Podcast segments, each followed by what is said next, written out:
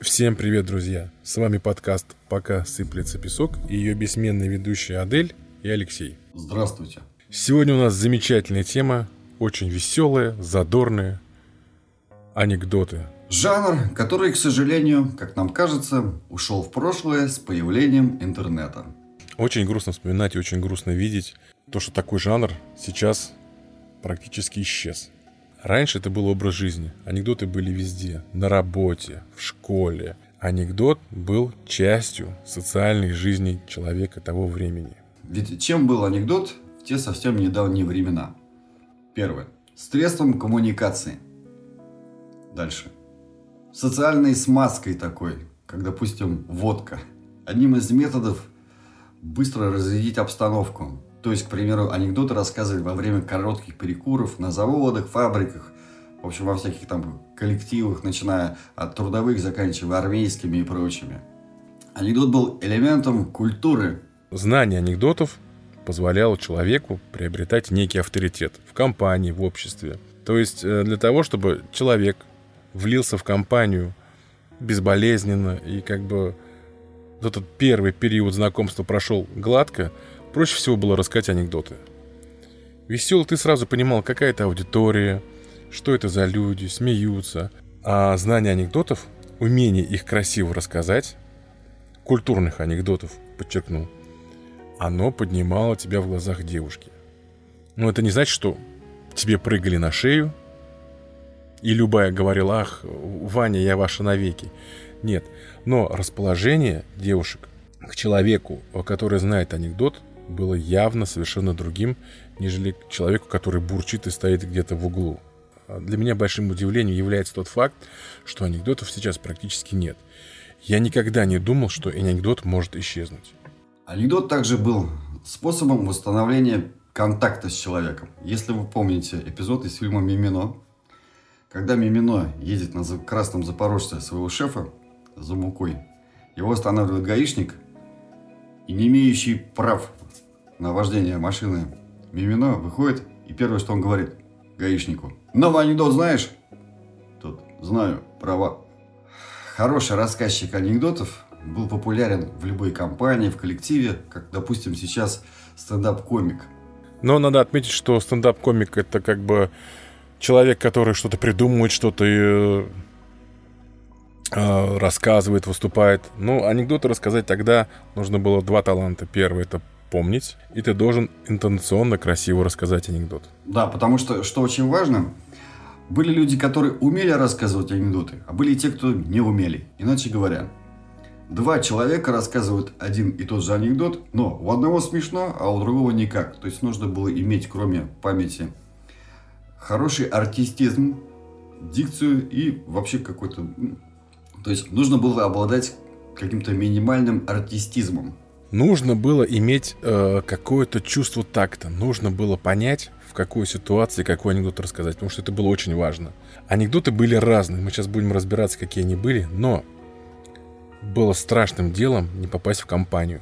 То есть рассказать какой-то, знаешь, такой острый анекдот с похабным таким финалом в какой-то культурной компании, это хоронило тебя просто полностью. У тебя вешалось клеймо пошляка, и как бы это, с этим было очень трудно жить. Но в компании другого плана рассказать такой анекдот, так сказать, с перчиком, тебя просто превозносило на совершенно другой уровень. Значит, ты уже человек опытный, бывалый, тебе можно доверять, раз ты знаешь такие анекдоты, а главное, ты можешь вставить это в нужное место, в нужный момент и правильно, грамотно рассказать. Очень важно было вплести лыка в строку, то есть вспомнить и рассказать его именно в нужный момент беседы. Ну, как я уже говорил, анекдотов было масса. Давайте разбираться, какие они были. Самые простые, самые незатейливые и самые такие добродушные, менее смешные, но тем не менее это были детские анекдоты. Главным персонажем был Вовочка.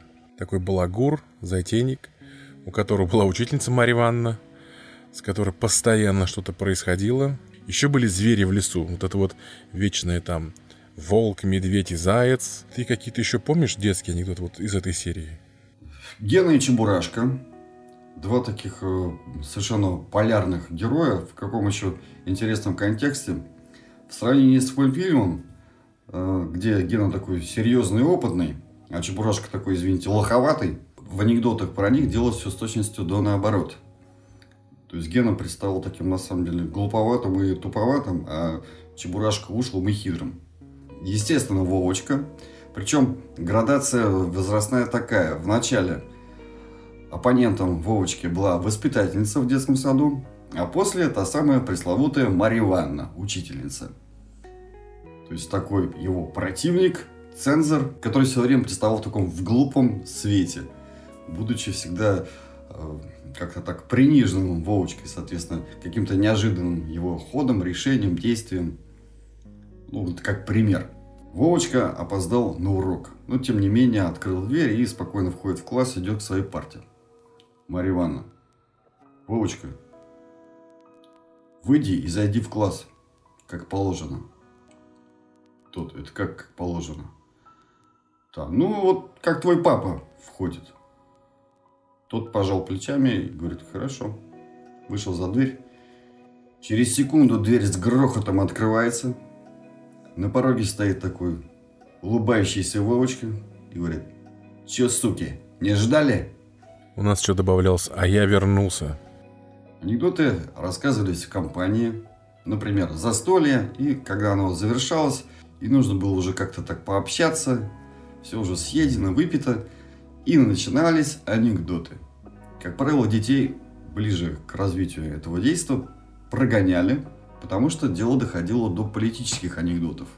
Здесь сказывалась такая генетическая память, ведь когда-то за анекдоты в далекое советское время, например, там сталинское, можно было получить реальный срок. И анекдоты были такие достаточно острые. Но на тот момент, который я помню, дети уходили в свой угол и тоже начинали рассказывать анекдоты, но более мягкого характера. Хотя один, например, политический анекдот, детский, я хорошо помню. Он такой. Животные сидят в тюрьме, ну, в камере. Значит, там лиса, волк и петух. Ну и, соответственно, они общаются там и спрашивают, кто за что сидит. Лиса. Вот я за воровство куры с курятника тырева. Волк, а ты чего? Я за убийство. Теленка на ферме. Подрезал, загрыз. Понятно. А петух так сидит, помалкивает, он такой весь гордый, весь из себя.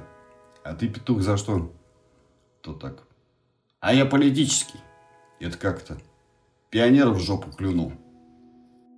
И дальше дети начинали рассказывать обычнейшие анекдоты, вот как раз-таки про животных, про Вовочку. Возвращаясь э, к политическим анекдотам, в мое детство, расскажу, не знаю, как у тебя, расскажу, как помню я и анализирую это сейчас, была опаска того, что все знали, что за такие анекдоты могли посадить. Но в наше детство анекдоты политические рассказывались спокойно. И все понимали, как-то все понимали, что к чему и почему.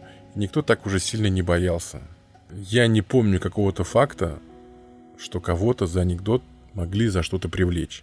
Вроде и побаивались, вроде и наплевательски относились, но в то же время милиционер мог рассказать политический анекдот про генерального секретаря партии, и это не было ничего такого, могли все просто посмеяться. Из того, что я помню, меня вот поразил такой анекдот. Это называется «Семь чудес советской власти». Ты знаешь, нет «Семь чудес советской власти»? Нет, напомни.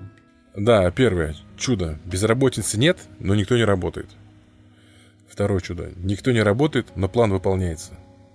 Дальше. План выполняется, но купить нечего. Четвертое. Купить нечего, но повсюду очереди. Пятое. Везде очереди, но мы на пороге изобилия. Шестое. Мы на пороге изобилия, но все недовольны. И последнее чудо. Все недовольны, но все голосуют «за». Надо отметить, что анекдот был всегда на острие. На острие политической жизни, на острие каких-то новостей. Что-то происходило в мире, что-то случалось, и всегда появлялся какой-то анекдот. Появлялся новый генеральный секретарь. В наше с тобой время они очень быстро менялись. Там буквально год-два новый генеральный секретарь и новая пачка анекдотов про него. Ну да, совершенно согласен. Во-первых, начнем с того, что если рассматривать с точки зрения русского языка и происхождения, этимологии. То есть анекдот, что это такое?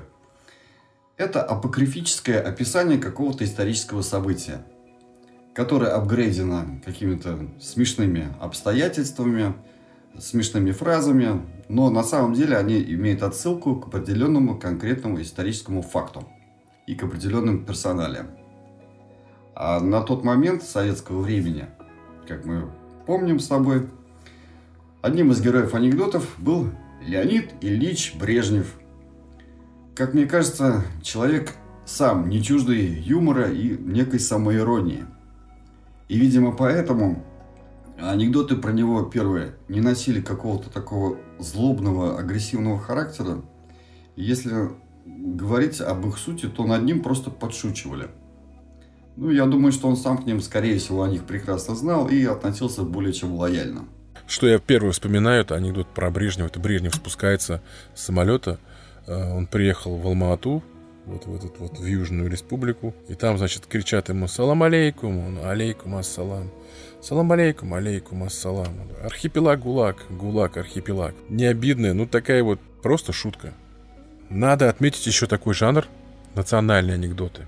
Героями анекдотов была какая-то представитель какой-то нации. Это не было зло, это не было с какой-то черной завистью или поддевкой. Добрые какие-то такие веселые анекдоты были на эту тему тоже. Ну, естественно, да, национальные, то есть, которые, как правило, педалировали какие-то особенные национальные черты, присущие. То есть, горячность и любвеобильность кавказцев, то есть, скажем, грузин и армян. Дальше. Некую такую скудность в уме товарищей Чукчей. И наоборот, хороший интеллект и некая скаридность и жадность евреев. Заторможенность такая была у прибалтийских республик, ребят, вот оттуда латыши, прибалты, вот эти все, они такие немножко заторможенные были в анекдотах. Не было какой-то жесткой издевки. Национальности там не сравнивались, просто они с некой самоиронией подшучивали друг над другом. Помимо политических анекдотов, были еще анекдоты такие с матерком. Правило, анекдот такого плана был очень культурный. И 90% всего анекдота было обычным. Но в конце, когда нужно было ударить, так сказать, смачно пройтись, вставлялось вот это одно или два слова. И оно вставлялось настолько грамотно, просто било в цель. И поэтому анекдоты с матом были очень популярными. Да, полностью, Адель, согласен с тобой, потому что многие анекдоты с обсценной лексикой можно было рассказать даже в женской компании, потому что его 99% стало из нормального русского языка, и только лишь вот самый финал был такой с матом, но вот без э, вот этой фразы конечной, состоявшей иногда из двух слов, пропадала вся соль этого анекдота. И то есть женщины даже, слушав такую историю, воспринимали ее нормально. Я тебе больше скажу про женщин. Лично у меня, меня, конечно, сейчас могут почитать сексистом или кем-то еще, но, на мой взгляд, самые пошлые анекдоты рассказывают женщины. Рассказывали. Сейчас, конечно, не рассказывают. То есть какой-то вот градус пошлости у женщин был на порядок выше, чем у мужчин. Хотя я могу и ошибаться. Ну, тут э, мне трудно не согласиться, потому что несколько раз в моей жизни было такое, что я оказался или рядом с женской компанией, то есть один раз это было, например, в кафе, где я сидел спиной к столику ну, с подвыпившими дамами, причем такого очень приличного вида.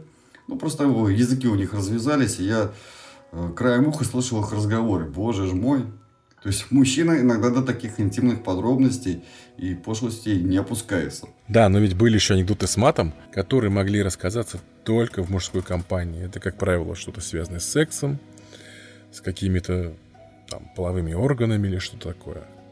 Это тогда уже вот эта часть анекдотов была полностью табу. Нельзя было их рассказывать при женщинах. Я помню такие анекдоты. Не, конечно, не буду их пересказывать ни в коем случае. И, как правило, это были самые смешные анекдоты, от которых просто выворачивало. Вот компания просто вот ложилась на бок и хваталась за животы. Обязательно приведу один пример. К сожалению, из-за цензурных соображений рассказывать здесь этот анекдот не буду, но всем слушателям рекомендую загуглить анекдот про.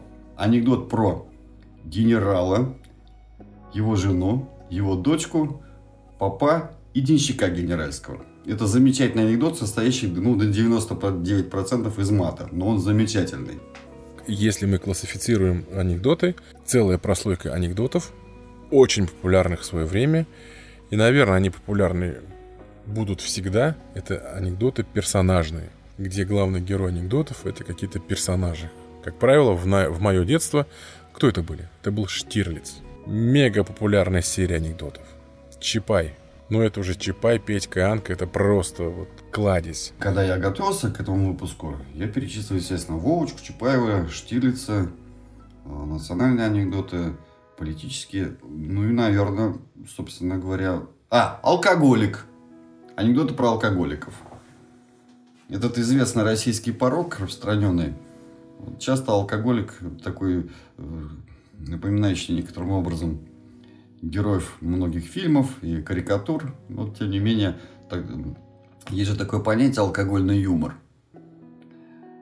Когда человек неумеренно пьющий на самом деле оказывается не таким уж и глупым, а очень с блеском выходит из всяких трудных ситуаций. Еще, ну, наверное, это международная классика жанра. Анекдот про э, жену, мужа и любовника таких анекдотов вот про любовника, что-то еще не так бы много, много было.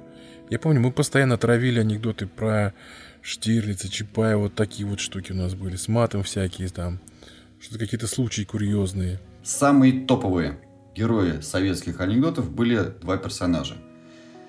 Василий Иванович Чапаев и его ординарец Петька. Ну, еще там присокуплялась Анка, пулеметчица. И мы задались вопросом, почему же эти герои были настолько популярны. Я в свое детство смотрел фильм про Чапаева.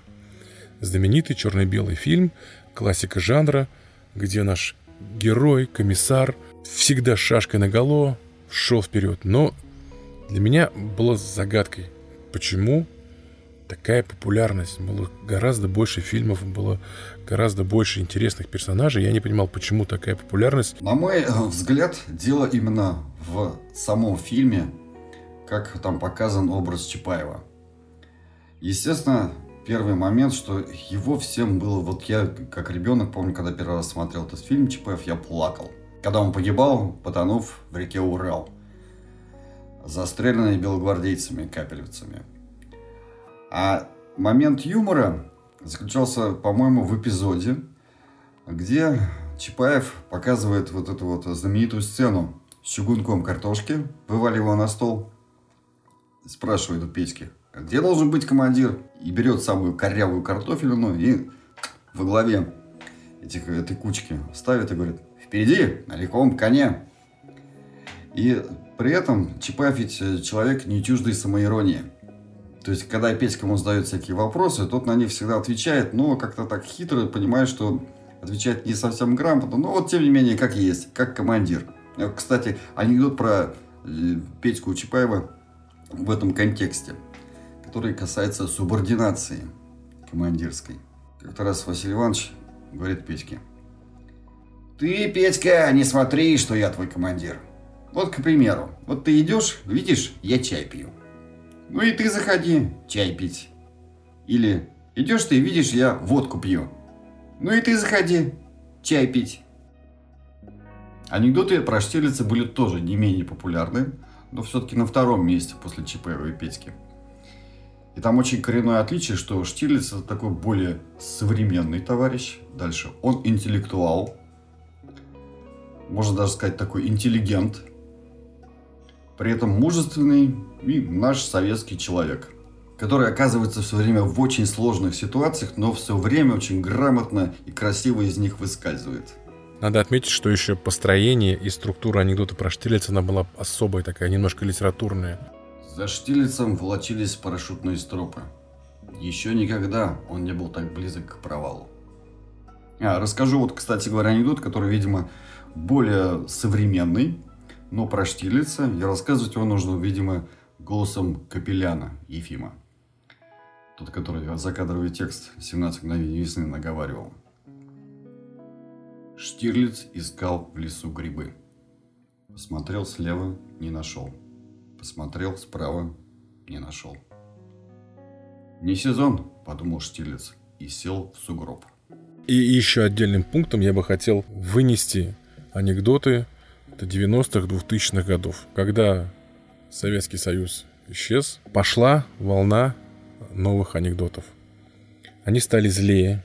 Если какой-то был ценз, мне кажется, и опять-таки, это мое ощущение, если раньше был какой-то ценз внутренний, человек не запоминал, не рассказывал такие анекдоты, то сейчас такая цензура внутренне просто упала. Оскорбительных анекдотов стало больше, злых анекдотов стало больше. Да, они были смешные. Это бесспорно. Появились первые миллионеры и появилась первая волна вот таких вот анекдотов про новых русских, которая высмеивала богатых людей, не просто богатых людей, а людей, которые внезапно по каким-то причинам стали очень богатыми. То есть вот эти вот анекдоты про 600 Мерседесы, красные пиджаки и вот эти вот барсет. Вот что я вспоминаю, новый русский приходит в ювелирный магазин и просит себе цепочку с крестиком на шее. Ну, говорит, большую мне. И вот ему приносит, приносит. Он такой, нет, говорит, а можно, говорит, мне вон тот крестик, но только без гимнаста. Я могу ошибаться, но, на мой взгляд, именно вот с этих вот злых анекдотов, вот с этой эпохи началось угасание самого феномена анекдотов в нашей стране.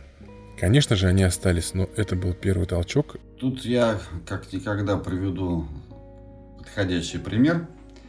Роман Трахтенберг, ныне покойный, он вел такую передачу, она называлась «Следующий», на Муз-ТВ она выходила. Во-первых, тут надо отметить феномен человека с замечательной памятью на анекдоты, потому что заключалась передача в следующем. Из зрительской аудитории выходили люди. Роман Трахтенберг клал в такой стеклянный сосуд в вазочку деньги. И нужно было рассказывать анекдот. А тот сидел, слушал его и по его содержанию угадывал его концовку. Вспоминал, вернее, быстро, мгновенно. И вот этому рассказчику эту концовку сообщал. Я эту передачу не так много раз смотрел, но, по-моему, в 99% случаев Роман Трахтенберг не ошибался. То есть он первый мгновенно вспоминал и выдавал эту концовку.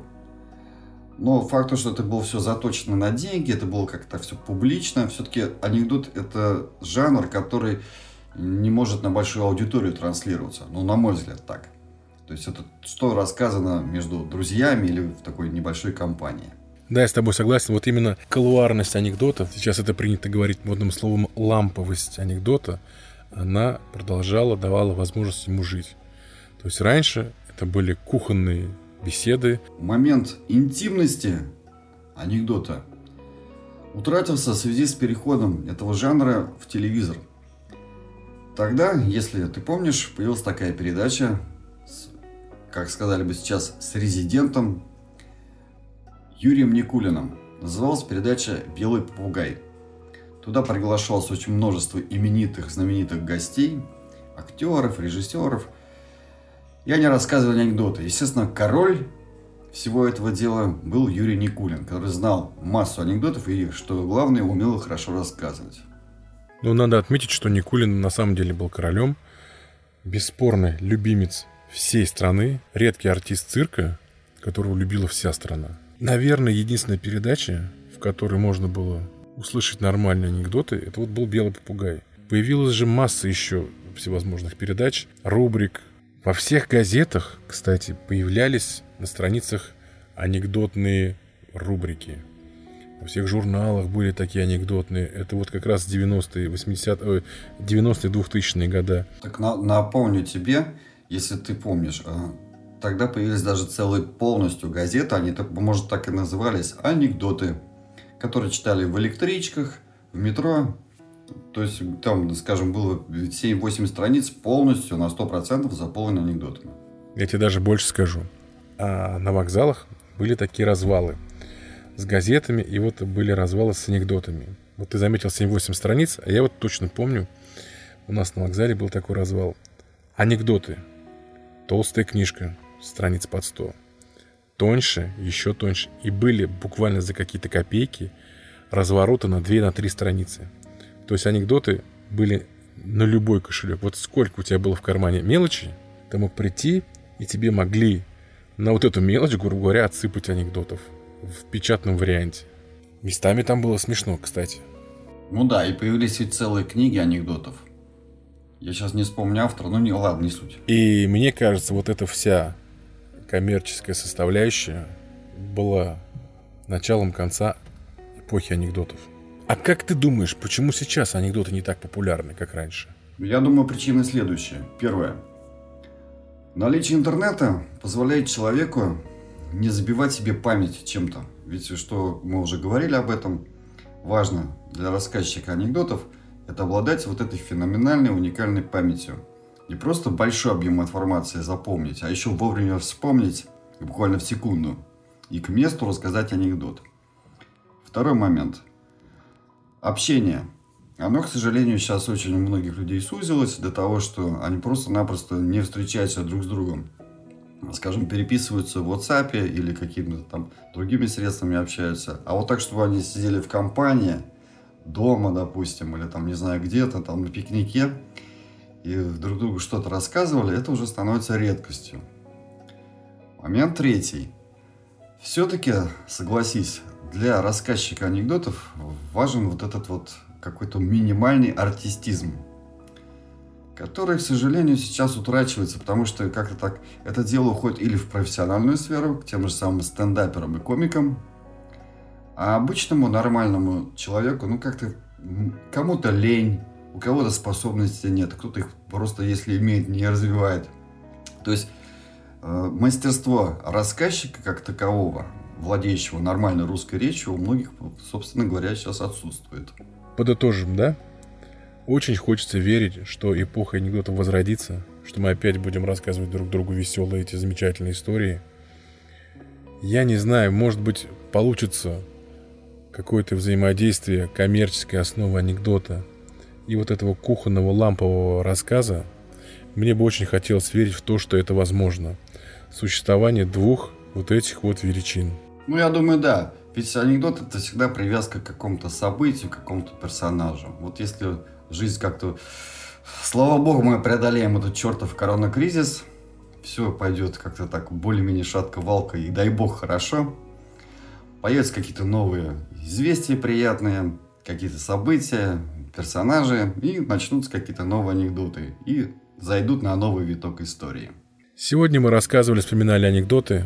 Уверен, вы помните гораздо больше, гораздо смешнее, гораздо интереснее. Было бы здорово почитать, что нравится вам. Мы всегда рады вашим комментариям. Найти нас можно в Инстаграме. Пока сыплется песок. Будем рады вашим комментариям, подписке и обратной реакции. Ну и, конечно же, ждем ваших анекдотов. А завершить, зафиналить сегодняшнюю тему мы тоже хотели бы анекдотом. Причем, говорят, это реальная история. Она такова – программу «Время» в День железнодорожника был приглашен некий большой чин из Московской железной дороги. И вот за камерой стоит режиссер. Этот большой железнодорожник дает интервью, сидя, рассказывает о железной дороге, о работе, там, об успехах и так далее. Режиссер видит по времени, что все слишком затягивается, и он ему дает знак, рисует в воздухе такой круг пальцем. Ну, мол, закругляйтесь. Тот делает понимающие глаза, кивает ему щелчком ресниц и говорит, а теперь, товарищи, я расскажу вам о московской кольцевой дороге. А на сегодня это все. С вами был подкаст «Пока сыплется песок». Ее бессменные ведущие Алексей и Адель.